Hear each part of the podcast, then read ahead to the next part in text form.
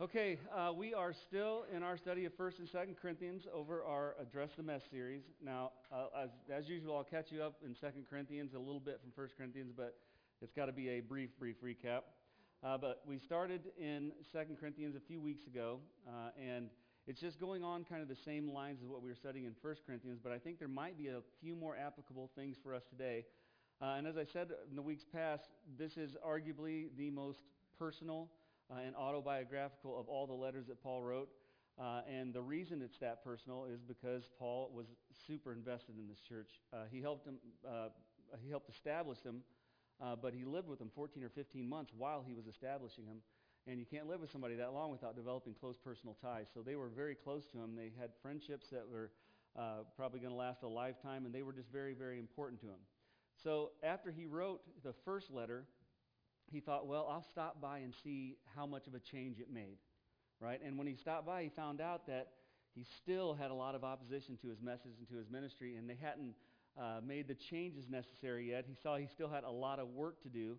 Uh, there were still people questioning his integrity and were being deceived by the false teachers and false prophets and uh, all the false apostles that were around. Um, and it's really dumb. I, I bring this up every week, but it's really stupid the, the reason they were mad at him they were mad because he said he changed his plans. He told them one day he was going to be there, and then he tells them, I can't make it that day.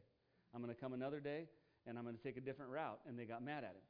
And so, because of that, they said he had no integrity and shouldn't be an apostle. That's so stupid it, because it tells you that that's really not about Paul. When you're that bitter and attacking other people over something silly like that, it's usually you reflecting your own guilt or your own issues on someone else. Because who gets mad for people's plans changing? Everybody would hate my guts if that was a thing. I'm just saying, how many people here have to change your plans regularly? So you can't be saved. I mean, basically, that's what they were saying to him. So it was pretty rough. So he knew he still had a lot of work to do. Uh, so he knew he still needed to make sure he kept writing him the letters. So he wrote him this, sec- this other letter. There's actually four letters. Only two were considered inspired. This is the second of the two that were considered inspired. Uh, and he wrote it to him, and he first wanted to defend himself against all the accusations and explain that he did have integrity and he didn't do anything wrong. But he also wanted to share the fact that he struggled in ministry too. Everybody struggles in ministries when you're in ministry. And he's like, listen, I'm getting persecuted. I'm, I'm going through the same struggles you are, and so are thousands of other believers. But God is getting us all through, and he'll get you through. The reason he's not getting you through is because you keep making concessions. You keep giving in to the world around you and trying to be more like them than more like God. That's why you're struggling. So that's kind of the reason Paul wrote that letter. Now, in today's message, uh, Paul's going to remind the Corinthians of the power that serving Christ actually wields in a Christian's life. I mean, and he's also going to encourage them to be open and honest and to develop relationships that will strengthen their faith, not weaken it. So I titled the message Oil and Water because today we're going to be talking about the danger of entering into uh, binding relationships with unbelievers and believers because oil and water just don't mix. Okay, so you're caught up. All right, now let's jump in chapter 6. Now, Lord willing, we're going to finish chapter 1. We'll see. Uh, but 6, verse 1 says, And working together with him, we also urge you not to uh, receive the grace of God, what? In vain. Okay, that's really important. Now, the word urge here in verse 1 is from the Greek word parakaleo, and it means to make an appeal. Okay? So, Paul also used the same word when he was making an appeal to the Corinthians earlier to be reconciled to God. So, if you look at 2 Corinthians 5.20. He says, Therefore, we are ambassadors for Christ, as though God were making an appeal, that's that same word, through us. Uh, we beg you on behalf of Christ to be reconciled to God. And in 2 Corinthians 6.1, he was making an appeal, but he was making an appeal that they not receive the grace of God in vain. Now, when you hear that, that sounds a little strange, so I'll explain it. The Greek word in vain is uh, kinos, and it means uh, without result or uselessly. Okay, without result or uselessly. That's what in vain means. So Paul was basically saying, don't ignore the opportunities God offers you in your faith to grow closer to Him and be more effective. Make sure you're not, uh, you're not receiving God's grace in vain. And what he meant was, you know, for the Corinthians, that meant that they were not to allow the false teachers to sidetrack them anymore. They were being sidetracked from being effective. God had work for them to do, but the enemy was working through the people around them. And those false apostles and false teachers are saying, listen, this Paul guy you're following, this, this guy's trash. I mean, did he come when he said he was going to come? No? Well, I guess you don't mean that much to him, do you? And they started doing stuff like that to him and trying to turn them against Paul, uh, and they were falling for it. And they also were sidetracked because those false apostles and false prophets were using legalism uh, and, and self-propagating messages to make themselves feel better, uh, to try to draw people away from the message of the gospel. And Paul knew that, that focusing on legalism and personal gain hinders the message of grace. He said that will never work with grace, okay? And because those who practice those things, they don't allow grace to work within them. Okay, when you're worried about being self propagating, when you're worried about being legalist, listen, legalism is poison. Okay, when you go to a church that has more rules than the Bible, run. Okay, run. You know, and legalism is one of those things that it's, it, it, it exists to make people feel self righteous. That's what it exists for. Okay, and they were pushing legalism, and he's saying, listen, as long as you're pushing that stuff, the grace of God will not work in you. Okay, and not allowing the power of God to work in you or through you is receiving the grace of God in vain because you have this power of God dwelling in you that you're not using. You're being sidetracked by other people. That's what he meant by letting it, uh, receiving that grace in vain. Now, Paul knew that if they didn't turn back to serving God the way they're supposed to, that it was going to cost them more than they wanted to pay because there would be rewards that they would have to forfeit. Okay, now what rewards? There are two different kinds of rewards that God has promised believers. Uh, one is the temporary rewards, and that's the rewards we get here on earth, right? Uh, you guys might know them as handfuls of purpose. Have you ever like been praying for something you don't know how a bill's going to get paid or an illness or something, and in the eleventh hour God just steps up? Has that ever happened to anybody? You know what I'm talking about, don't you? And when it happens, you know that God is just whispering in your ears, "Listen, don't get sidetracked. I'm still here. I'm still here. I'm still right beside you. Trust me." So there are temporary rewards that happen. Those are the ones God gives us here. But then there's a promise of eternal rewards, and when it talks about that in the New Testament, it's talking about the opportunity to serve in the millennial kingdom. Now, without preaching a whole message on the millennial kingdom, you have to remember the Jews didn't look forward to going to heaven. That's not what they looked forward to. They didn't look forward to streets of gold and all that stuff. They didn't care about that. They knew that they were promised this thousand year kingdom where the Messiah would reign on high.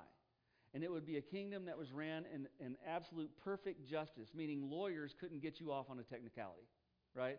Because the judge is the Son of God. It's going to be a perfect time for a thousand years that was promised in the scriptures. And that's what they look forward to. But what they didn't realize was that's a reward for being faithful. Those who are faithful while they're here on earth get the opportunity to reign with him, meaning reign with Christ. Those who are not faithful will enter the millennial kingdom, but you won't get to serve. Now, how many people in here played sports growing up? How many people would love to sit the bench? Look, there's two. Dad made me. I'm just, you know.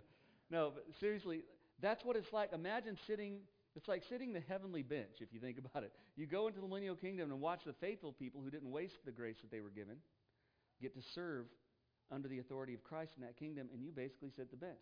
So that's, that's the rewards they stood to lose. And Paul said, listen, there's no amount of peer pressure or persecution worth forfeiting all those rewards. It's just not worth it. Get your mind right, is basically what he was telling them. Now, to emphasize that, he quoted from Isaiah 49 8. And I want you to understand this verse is often taken out of context, generally by evangelists, but I'll, and I'm not against evangelists, so don't email me, I'm just saying. But 2 Corinthians 6 2 says, For he says, At the acceptable time I listened to you, and on the day of salvation I helped you. Behold, now is the acceptable time. Behold, now is the day of salvation. Okay? Now, we hear that because a lot of people use that in reference to salvation of your soul, and that would be incorrect. Okay, the word salvation is from the Greek word soteria, and it means to deliver or to reconcile. To deliver or to reconcile. Actually, it's not used that much in reference to salvation of the soul in the New Testament. Mainly in the Gospel John is it used as that word used for salvation of the soul because that's the one gospel of the four that is dedicated to teaching people how to believe. Other times just talking about being delivered. When we hear the word salvation, we want to think salvation of the soul, but remember, Paul wrote this letter to believers in Corinth. Why would he write to believers and say, Today is the day of salvation? What's he saying? Get saved again? Well, you know he's not saying that. You can only be saved once. So he was not talking about your eternal life here. That's not, that wasn't what's in play. Uh, he was talking about deliverance. All right? So it's not salvation of the soul, it's referring to something different. What he was saying was if you would be faithful and turn back to God, you would receive the salvation or deliverance from the consequences of your disobedience. Right? Listen, no matter what you're doing, no matter how you're rejecting God, and we all go through phases, right? We serve a God that's so merciful and so forgiving that if you will stop what you're doing and say, Lord, I confess what I'm doing is wrong, forgive me. The Bible says he is faithful and just to cleanse us from all unrighteousness, right? And at that moment, you can be spared of the consequences of your disobedience. You could be delivered from those consequences. Okay, so when he was talking about salvation here, he was saying if you want to stop suffering, if you want to stop uh, being downtrodden by the persecution, then remain faithful. Stop compromising. Stop being willing to be a legalist. But you know that's not what God wants. Stay faithful to God, and eventually He will deliver you. Or so that's why He's saying, when is the time to change your ways? He's saying now is the day, and now is the acceptable time. I've had people come to me in counseling, and they're like, I know what I'm doing is wrong. I'm just trying to find a way to stop. And I tell them, listen, I'm not belittling your issues. But if you want to know when the best time to stop is, it's right now. It's right now. Because gambling with time yet to be lived is gambling with something you have no control over. So to say, I will change a month from now, you're betting against time you don't have. You don't know that you have that much time. So when he's saying today's the acceptable time, Paul was saying, listen, enough already. How long are you going to be deceived by these idiots? Today is the day of salvation. Today's the day to be delivered from the consequences of your disobedience. Now, one of the things when he's saying, you know, he was trying to get them to be delivered so they wouldn't have to suffer the consequences, right? That's the same topic Paul was talking about in 1 Corinthians 3.10. We talked about this a few weeks ago. This 1 Corinthians 3.10 through 15 is the Bema seat of judgment or the judgment seat of Christ. And this is where only believers go to be judged whether they can serve in the kingdom or not. Okay? That's what this is, the Bema seat. Now listen to this. It talks about suffering loss, and this is the loss that Paul was trying to keep them from suffering. 1 Corinthians 3:10. According to the grace of God, which was given to me like a wise master builder, I laid a foundation, and another is building on it. But each man must be careful how he builds on it. For no man can lay a foundation other than the one which is laid, which is Jesus Christ. So we know the foundation is Jesus Christ. You can say that loud. We know the foundation is. There you go, Jesus Christ. We'll edit that, right? Uh, we know the foundation is Jesus. Anyone building on Jesus is what? They're a believer, right? They're a believer. Only believers can build on the foundation of Christ because if you haven't believed, that's not your foundation, right? So we're talking about believers here. Verse 11. Uh, I just read that. Verse 12. Now, if any man builds on the foundation with gold, silver, precious stones, wood, hay, straw, uh, each man's work will become evident, for the day will show it because it is to be revealed with fire, and the fire itself will test the quality of each man's work. As I said in another message earlier, um, we think of hell every time we hear fire. Realistically, that's not very, very seldom is that actually true in the New Testament. When it's talking about hell, it'll use a modifier like eternal fire, unquenchable fire, right? Something like that. Usually when you see fire, it's in reference to judgment because they, one of the best you know, illustrations for them was they knew that when they took their metals and stones and stuff through the fire, it burned the impurities off, and what came out was perfect. So they likened that purifying process with judgment. So a lot of times when they said they talked about fire, they were talking about being judged and purified through judgment. That's what it's talking about here when it says, though, as uh, when it says uh, the fire will test the quality of each man's work.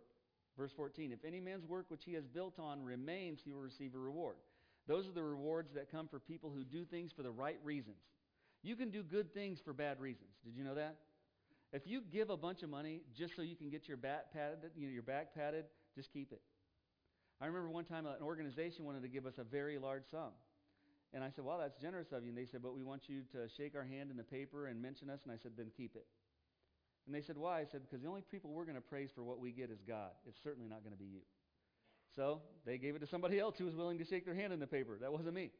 But in my opinion, and in Scripture, it tells us that we shouldn't let the left hand know what the right hand does. When we give with the right heart, not wanting credit, wanting to see God's, God's will accomplished, that's something God can bless. So those who do those kind of things, they will receive a reward. Verse 15. Here's what Paul is trying to keep the Corinthians from falling under. He says, If any man's work is burned up, he will suffer loss. That's the loss Paul was talking about. Uh, but he himself will be saved, yet so as through fire. Like I said uh, last week, the best translation of that's probably in the New Living, where it says, as though escaping a fire. So, in essence, Paul was just saying, I'm trying to keep you from standing at the Bema seat of judgment and looking at Jesus and having him say, I gave you every opportunity, and you took the grace of God in vain. You did nothing with the power of God that lived in you, so here is your reward? Nothing. You get to sit and watch from the bench. Okay, that's what he was trying to keep them from. Now, in verses 3 through 10, I'm going to warn you as we go through verses 3 through 10. I've told you several times that Paul is very wordy, right? This is a prime example, okay? And I know it's inspired, but Paul's the kind of guy you wouldn't want to ask directions from. You know what I mean? So he'd be like, yeah, go down the road, turn left, where that one spotted dog has one eye and the ear that's kind of shaped. You know, he gives you all these details you don't need, right? But pay attention here. He's going to reference some of his own experiences to try to prove three things to him that we'll look at here in a minute. So in 2 Corinthians 6 3, he says, giving no cause for offense in anything, so that the ministry will not be discredited, but in everything, commending ourselves as servants of God. Now, now he's going to start listing how they've commended themselves as servants of God in much endurance and afflictions and hardships and distresses and beatings and imprisonments and tumults and labors and sleeplessness and hunger, in purity and knowledge and patience and kindness, in the Holy Spirit and genuine love, in the word of truth and the power of God, by the weapons of righteousness for the right hand and the left, by glory and dishonor, by evil report and good report, regarded as deceivers and yet true, as unknown yet well known, as dying yet behold we live, as punished yet not put to death, as sorrowful yet always rejoicing, as poor yet making many rich, as having nothing yet possessing all things.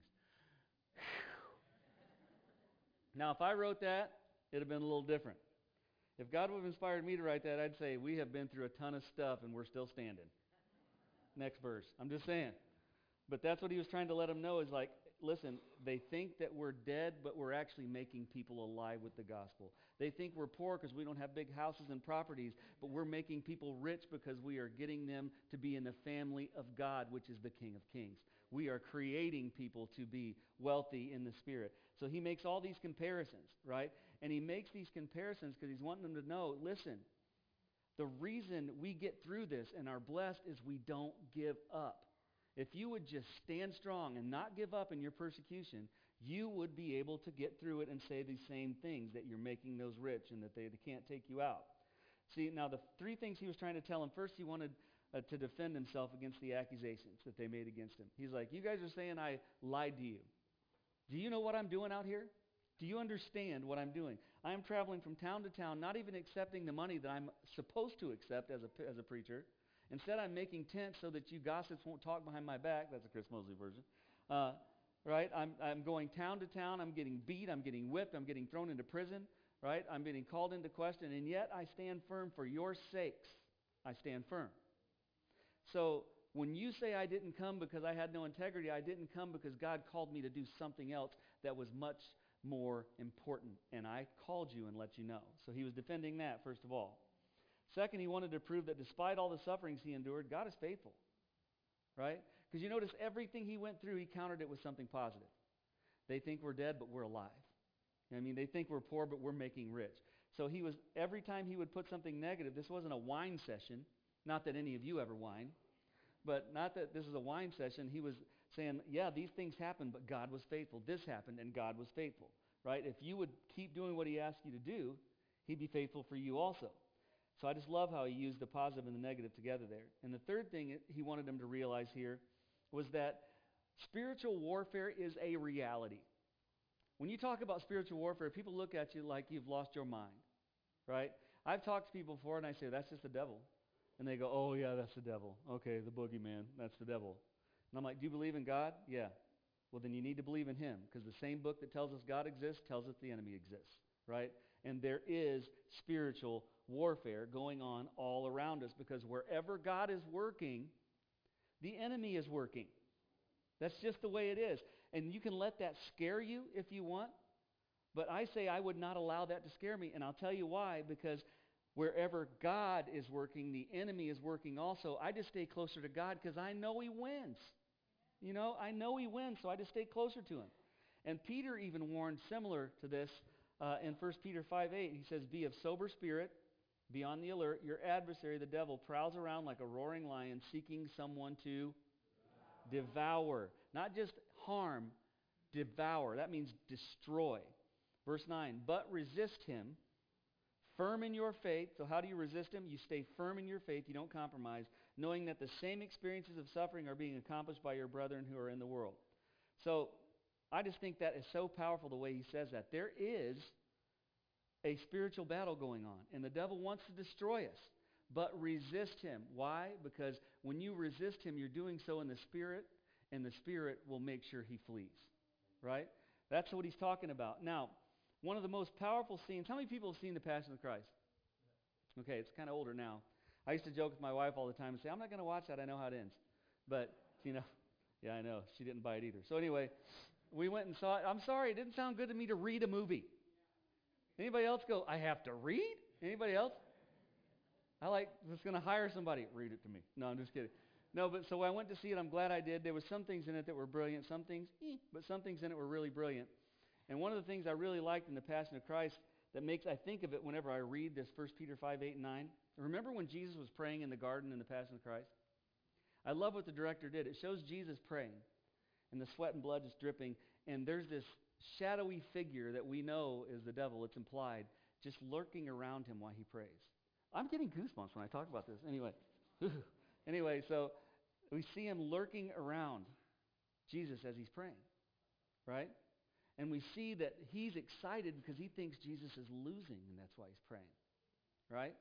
And when I see that, I think that's exactly what Peter's talking about because the devil is doing that very thing with all of us. What, either him or one of his one of his minions is always lurking in the shadows, trying to destroy what God is doing good in our lives. That's what the enemy does. But God didn't put us out here without any help. For every time the enemy sends one of his agents, God sends his. Okay? There is a battle going on you can't see. And I wish that God would open our eyes and let us see the battles, the fierce battles that are going on around us in the spirit realm to protect us. And a perfect example of that, and I couldn't help it, I got to go to this, was Elijah and his servant. And this is in the Old Testament. This is one of the best examples of spiritual warfare, and Elijah was able to show his servant what it really meant, okay, with God's help. So I'm just going to catch you up because I won't have to read three books. Um, but the king of Aram, Elisha was staying where he could hear the king of Aram, and he was coming in and out of that kingdom. And he would hear the king making plans to attack Israel. And Israel was divided into two kingdoms, and the close one at that time was in Samaria. So he would hear these plans, and then he would go snitch, right? And so the king of Aram's like, why is it every time I go to attack, they know? Why is it I can't have a sneak attack on these people? It's like they know our plans. And one of the people says, uh, they do. Because Elisha the prophet is Elisha the narc. He's telling them everything you say, all right? And so it enraged the king, and he wanted to kill Elisha and his servant. Now I'll pick up there, and I'll, it'll go back a little bit on what I just said.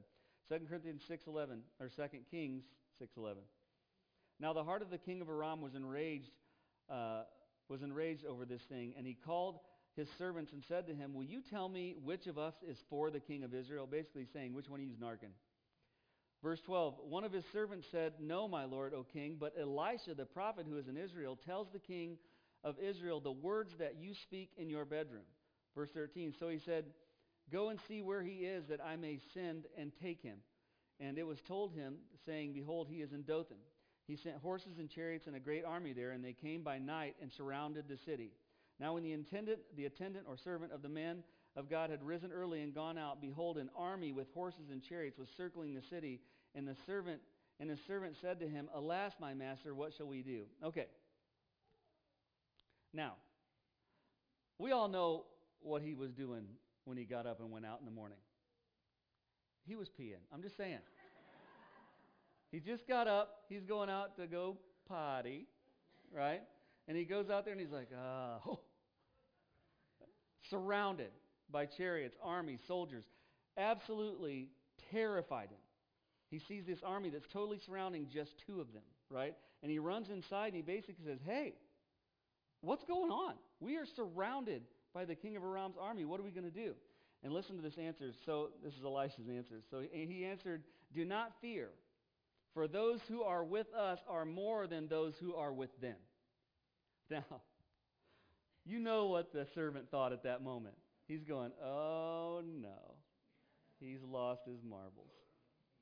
Do you see people, Elijah? Because I don't. I just see them. Where are the people that you see? I mean, you had to be thinking that. He's like, now you're going crazy? Now that we're surrounded, you're going to go Fruit Loops on me now? Right? Then Elisha prayed and said, O Lord, I pray, open his eyes that he may see. And the Lord opened the servant's eyes, and he saw, and behold, the mountain was full of horses and chariots of the fire of fire all around Elisha. That chokes me up because that's what's going on that we don't see. Can you imagine if God would let you see like he let him see? Imagine the fear when he saw that army and all of a sudden he says, Show him. And his eyes are open to the spiritual realm. And around this massive army is another massive army called the armies of God fiery chariots. And most people, when they see that, collapse. They couldn't stand to see the glory of those armies. But Elisha said, I want you to know not only is there a spiritual warfare, but here's something else you don't know. We're winning. Okay, we're winning because we have more troops, we have more power, and our leader doesn't run. We are winning, and he allowed him to see that. So Elisha's servant learned a valuable lesson that all believers need to learn, and that is no matter how desperate the situation is, God is always there and He's always on our side. Always. Okay? And even when we seem to be outnumbered, and that happens a lot, it's just impossible for believers to be outnumbered when we serve the King of Kings. We can't be outnumbered. They can't put enough troops together to where He can't send an army to surround them because He's God. You know what I mean? So next time you look around and see in all the persecution, you feel like you're being outnumbered, you feel like the world's winning and they're doing all this crazy stuff and people are losing their mind on TV, and I don't know about you, but I can't stand to watch the news. When I see all that, I have to remember there are armies of God ready to fight for me. You ever think about that?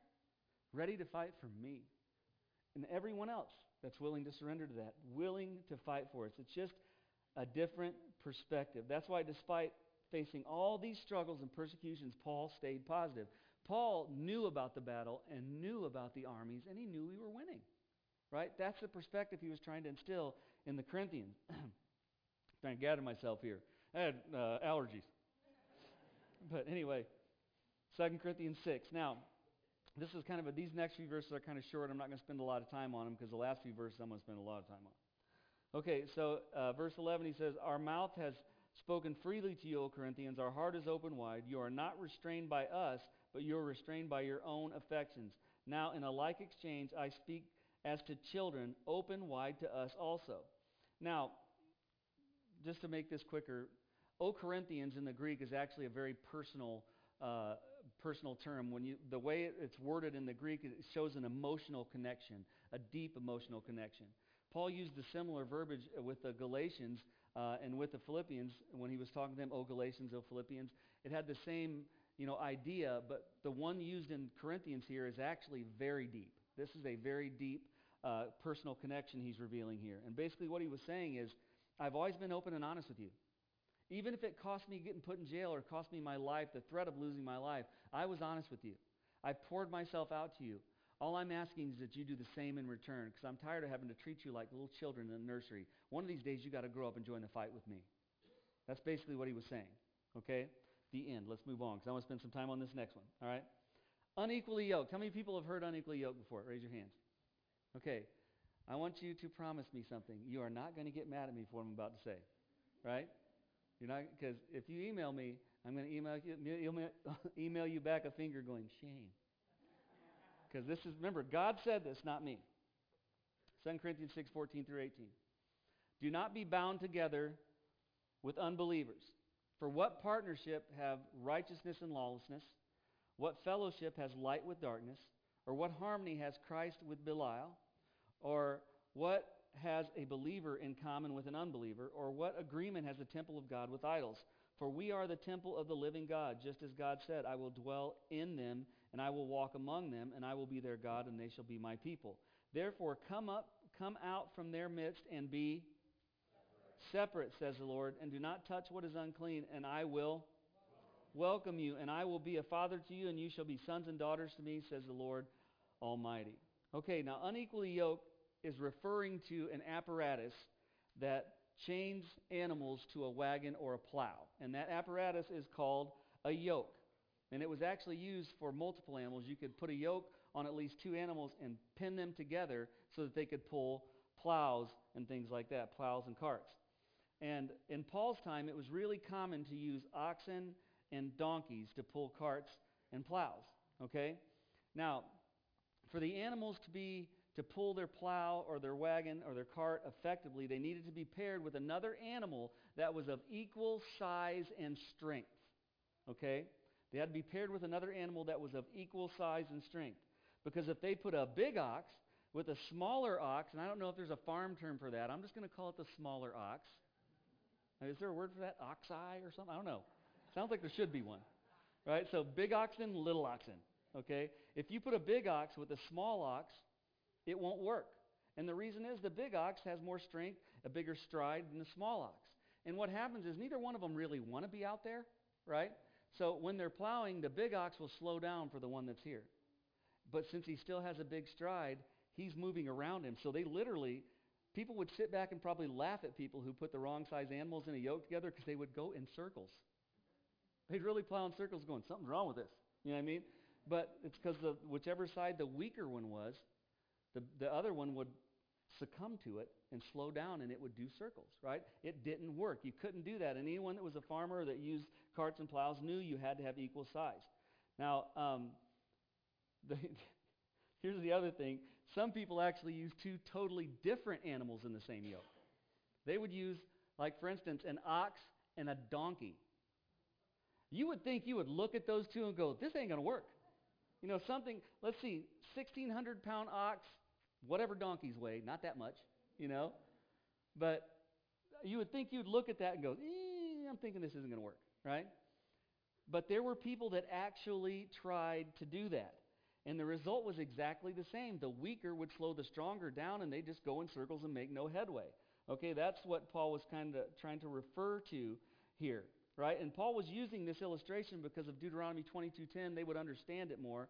Uh, in Deuteronomy 22:10, it says, "You shall not plow with an ox uh, and a donkey together."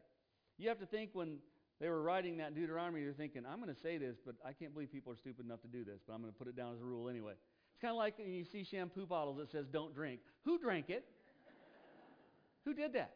You know, when you see motor oil not for human consumption, reckon? That means somebody did it, right? So probably when they were writing this in Deuteronomy, they're going, he's probably thinking, I better make this a law because that idiot's been putting donkeys and ox together. You know what I mean? So that they would understand what's going on here. Now, how does this apply to the Corinthians and how does it apply to believers today? See, the Corinthians were being persuaded by these false teachers to reject Paul and his teachings, and, and they were forming spiritual relationships with these false teachers and false apostles right? The false apostles and false teachers were, were belittling all the efforts of Paul, and they were saying, you know, follow us. And so they started getting into spiritual relationships with them. And to be honest with you, I believe that it lends to the idea that they probably were marrying some of the people who came from those false prophets and, and joining forces with them, right? And so basically, they were forming lifelong relationships or binding relationships with enemies of God, in essence, is what they were doing, right? And that's, that's what was going on in Corinth. Uh, and because those people rejected, you know, God's apostles and God's truth, now not only is God not going to bless the false apostle, he's not going to bless the people that teamed up with him. So what Paul is saying is, what are you doing? Listen, don't don't align yourselves with people who are enemies of God, who are teaching a false gospel. Because when God brings punishment on them, guess what? He's going to bring it on you too. And God wants to bless you, but He can't bless you if you put yourself in a situation that's untenable by being with someone who doesn't love God like you do, right? Now, that meant that he could not bless him either with the eternal, you know, reigning in the kingdom or bless him with the temporary blessings. Now, I'm sure they were getting in relationships and intermarrying. We know that from the Old Testament and New both, that they intermarried with, with people who were pagans who didn't believe, and it never worked out good. It was always, always, always a problem, right? Now, let me make one thing straight here. This, he was also talking about businesses, okay? Because they were developing business relationships with the Greco Romans and the Grecians and these are pagans. He's saying, why would you want to start a business with a pagan? And here's how it works out believers should have a different set of moral priorities, a different set of spiritual priorities than the world. And if you get in business with somebody who does not believe in those things, and you start that partnership out like they were doing in Corinth, He's saying, you know what? You might want to bless the temple. You really think that business partner is going to let you use some of your profit for that? No, he's going to try to pull you into the secular world with him. Because what always happened was the weaker ox always pulled the stronger one away. Right? That's what he was trying to show them. Right? So he was saying, stop getting in long term binding relationships with unbelievers. Now, he was not saying we shouldn't hang out with or be friends with unbelievers. That's not what he's saying. Matter of fact, he tells us many times just the exact opposite. We are supposed to befriend the world and love them and show them the love of Christ. That's not what he's saying. What he's talking about is getting into long term binding relationships, like, here we go dating. Come on. Now, listen. Let me, tell, let me explain this to you. Because I get people mad at me every time I say this, okay? You should not be dating for sport if you're a Christian. I've had people tell me before they go, well, it's not that big a deal. It's just dating. I'm like, well, what if it gets just serious? Did you ever think about that? If you go out with somebody, they should at least be a consideration. You know what I mean? Because that's not how we roll, right? You should not date someone that if it gets serious would be a spiritual hindrance to you. Okay, so dating is one of them. Now notice I said dating. What did I just say? Dating. Don't ask me. You shouldn't date unbelievers if you're a believer. Anyway, right? Getting married. You shouldn't marry an unbeliever if you're a believer. And people say, well, I know somebody that my cousin's uncle's brother's niece's twice removed cousin did it and everything worked out great. And I'm like, well, blind squirrel finds a nut every once in a while. But listen, and most of the time, that's not the case, right? Here's what I'm saying. You're not one of, people say it's not that big a deal. I had someone come to me one time when the man was a Native American spiritualist, like Mother Earth, you know, Father Eagle, stuff like that. And she was Lutheran. That's all I got to say about that. But they said, Will you do the marriage? And I said, No. And they got mad. And they said, Why would you not do the marriage? I said, Because it's doomed. And they got really mad. And I said, Listen, you're a believer. They believe that the eagle is their God or whatever. I'm like, they have the right to believe what they want, but understand it will be a problem. Oh, no, love is enough. Like, you listen to me, songs, son. You know, love is enough. Love wins. Does it? Because everything's going to be cool until you have kids. Then everything changes. Because what's going to happen when you say, I want my kids to go to VBS? Heck no. I don't want your kids going to VBS. That's not what I believe. I want my kids to go to you know, some peyote festival or whatever. I'm not trying to be demeaning. I just don't know. You know? And they're saying, I don't know, man. Sorry. but, uh, you know, you're not going to want that. You, you're going to have different priorities spiritually. And it's going to come into play when something as important as your children's lives come into play right? And what happens if you do well and you decide, hey, I want to give a large sum to my church, I want to give a large sum to this family, and they go, no. Why would I want to give that? I don't even believe in that. It will become a problem. God doesn't write stuff because he was bored. Okay, this was, it will become a problem. The same is true with business partnerships. It shouldn't be in binding relationships as business partnerships. Now, I'm not talking about having vendors that are unbelievers. I'm saying you and a buddy start a business, you better have the same faith. Because trust me, if you've ever been a business owner, faith is going to be very important to you. Trust me on that. When it's time for payroll and you're $2,000 short, you're going to be a praying son of a gun. Trust me. Right? But all I'm saying is, if you have different priorities than the other person, it's going to be tough to run a business like that. Don't be unequally yoked. Don't yoke yourself, tie yourself to, put yourself into a binding relationship with someone that may weaken you, that may steer you another way. Right? Now, when applying the unequally yoke to our time, uh, some of the same situations arise, that's for sure. But believers, let me explain. Notice he said that you shouldn't have two oxen that are the wrong size in the same yoke. So, how does that apply to you? Okay, two oxen, what that's trying to say is two believers. They're the same species, right? But one of them is weaker. You shouldn't even be unequally yoked with another believer who is not as serious about God as you are. It's not just unbelievers. Anybody that's going to pull you away from God, you need to bail on that relationship, right? Because it will become a problem. I promise you, it will become a problem. And I've seen people date where one of them's a believer and he's the, you know, he's just fallen into laziness and it's like, oh, I'll go to church on Easter and Christmas, but I'm saved. And the other one's wanting to serve at VBS, is wanting to be involved in women's Bible study and um, whatever. And He's like, no, I, you know, I, we go to church, that's enough. And it becomes a serious problem. You know what? Now the little weaker ox is pulling the stronger ox back. And the next thing you know, it's train wreck. Right? Now, I'm not saying that never works out. All I'm saying is the choices, the chances of success are greatly decreased when you don't follow this rule. Now, notice he said don't have an ox and a donkey together. Right? That's talking about the believer to the unbeliever. They're different species and they cannot pull at the same strength. It will still weaken the stronger. Okay, so that's what it's talking about here, and it's really, really important that you understand this. And I know this makes people mad, but you will live and you'll get over it. But I mean, it's really important that we understand that different interests and different priorities, we should have different ones if we're believers in the world. So why would you want to mix your priorities with someone who believes totally different than you? It doesn't make any sense to me. Right? And now here's the thing. If a believer wants to have spiritual success, if a believer wants to be used by God, the essence of this message is then trim the fat. If you look at your life and you're honest, and I'm not having you tell me, unless you really want to, but if you look at your life, I bet you can think of three things that are hindering you from God right now. And you know how you know what they are? They're the things that the devil's telling you. That's not a problem. When he whispers that in your ear, that's the problem. You see what I mean? There's some, and people, I've had people look me in the face and say, "There's nothing that pulls me away from God." I go, "Really? What is that shape, you know, rectangle-shaped thing in your back pocket?" Oh, it's a phone. That's right. That doesn't cause any problems. Sure, watching three hours of useless TikTok videos, that spiritually grows you. Right? Hey, everybody needs to see the cat unrolling the roll of toilet paper for two hours. Right? Hey, I'm going to admit it. I just watched a guy shooting rats with an airsoft gun. I don't know why. Because it's there. You can blame Eric. He's the one that told me to watch it. Matter of fact, Eric showed it to me, so you guys blame him. He's the blasphemer. No, just kidding. But there's all kinds of things that can pull you away in your lives. Whatever they are, cut them out. Do you have a friend who's always saying, no, don't do that. Come with me. Get rid of them.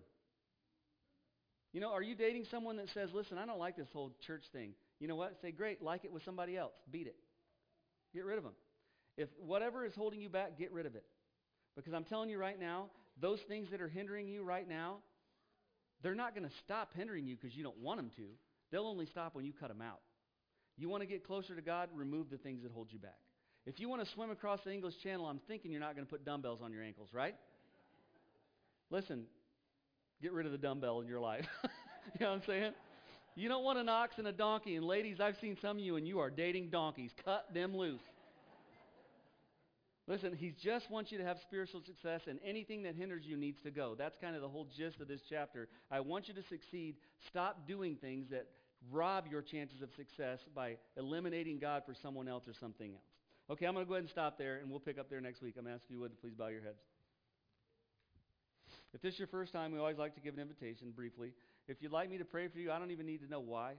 Just make eye contact with me and put your head right back down. Bless those people. Bless those people. And I'm not going to chase you down. Bless those people. I do pray for you. Bless those people. Listen, I have, you know how many times my, in my mind I'm raising my hand. Bless those people. If you're watching or listening online, God knows your heart. He'll be praying for you also. I will be praying for you. But believers, I mean, I say this every week. I always pray for us, but I can't help but think the time is short. I mean, if you watch TV, I mean, I am stunned at what's going on. But you know what hasn't changed? God and his plan. You know who's not surprised? God.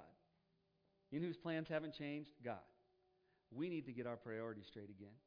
We need to get back to making Jesus first. Let's pray. God, I thank you so much for your love and mercy and your grace. I just love you, Lord, and I thank you that, that you could even have anything to do with someone like me. I have nothing to offer.